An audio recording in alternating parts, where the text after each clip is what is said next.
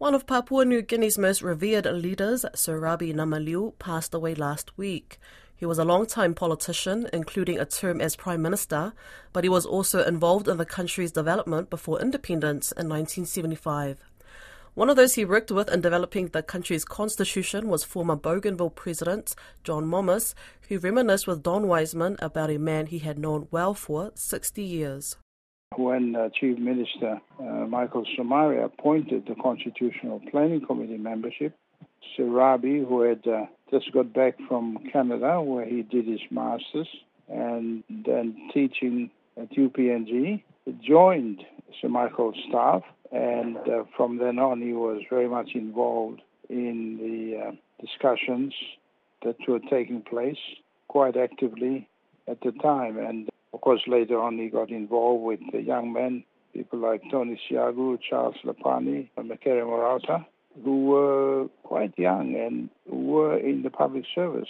And it was on their shoulders that uh, the task of trying to uh, restructure the public service to meet the needs of a quite a radically changed structural distribution of governmental power at the national level. You know, when we decided to devolve power to the provincial governments.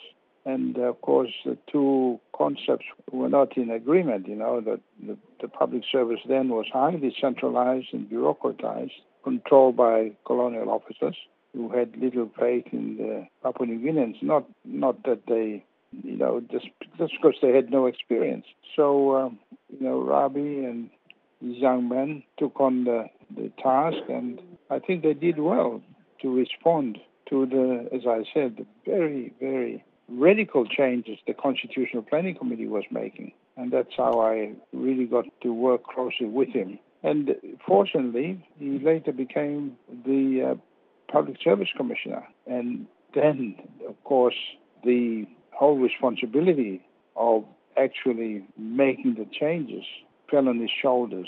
And it was just as well we knew him, so we could talk. And Inarabi was an educated person, very consultative, collegial, and um, a person of deep integrity.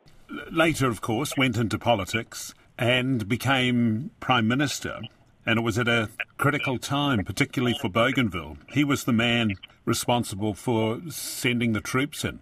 Yes, in 1980, 1988 to 19, 1992, he was prime minister at a very difficult time. But he did something that no other prime minister tried to do by appointing a number of senior ministers, uh, headed by his deputy, and uh, the rest of us were, I was including that, the rest of us were uh, ministers who knew quite a bit about Bougainville, and we had good relationship with the late Joseph Kabui, who was then the premier of the North Solomons provincial government. And of course, uh, we I knew Francis Ona as well. So he sent us to Bougainville in late 1989, and to everybody's surprise, we, we did very well. We convinced, we talked with BCL, Francis Ona, representing the landowners, Kabui, representing the North Solomons provincial government, which represented the people of Bougainville. Of course, our delegation representing the national government.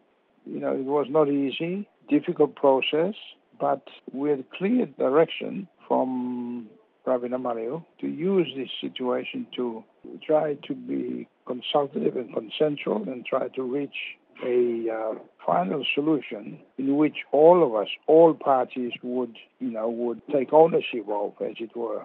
And so we did. We were all surprised that we, even BCL, Bougainville Copper, made a big shift because they were, before that, the enemy number one. And uh, we had a new leadership there, and uh, we all agreed that everybody would share things. The Bougainville Copper agreement would be renegotiated, giving the people of Bougainville a fair share, the landowners, the Papua New Guinea government, and BCL, of course, they would not be missing out. And uh, both BCL and the national government agreed to build certain infrastructure in Bougainville to compensate for the past year's negligence in uh, promoting uh, development. So we then, of course, wanted to celebrate the good outcome because it was then we had the state of emergency and we informed got the permission of the controller of the state of emergency. Uh, with his full blessing, we went ahead and had a celebration. Of course, once people celebrate, there are a few beers and so on and so forth and become a bit rowdy. On their way home, they were arrested by very undisciplined police. And that was the straw that broke the camel's back. You know, it was uh, so unfortunate. You know, we had actually solved the problem to everybody's satisfaction as much as possible, including BCL and including Francis Ona, the two most intransigent, you know, partners. You know, it was a very democratic process, you know, and Rabbie was really good because uh, because of his experience dealing with the CPC uh, as a young academic at the time. He, he got used to dealing with politicians who were highly motivated to change things, and sometimes we recommended things which were bit far fetched, you know, but he was good. So uh, he had a short, difficult time. He only was prime minister for only one term. But I think he was probably he was one of the best prime ministers. He was collegial. He was consultative. He was a man of integrity. He listened. He was an educated person. He did not impose, you know, ideas just because he was the prime minister. After he left Parliament, you know, he stood down, didn't get voted out a very popular member of one of the constituencies in East New Britain. He continued serving the people of Papua New Guinea in many ways, contributed ideas. He was the chancellor of the university in East New Britain. And the university's name, by the way, is called the Papua New Guinea University of Natural Resources and Environment, which is the fourth goal of the Constitution. You know, I am now the chancellor of that university.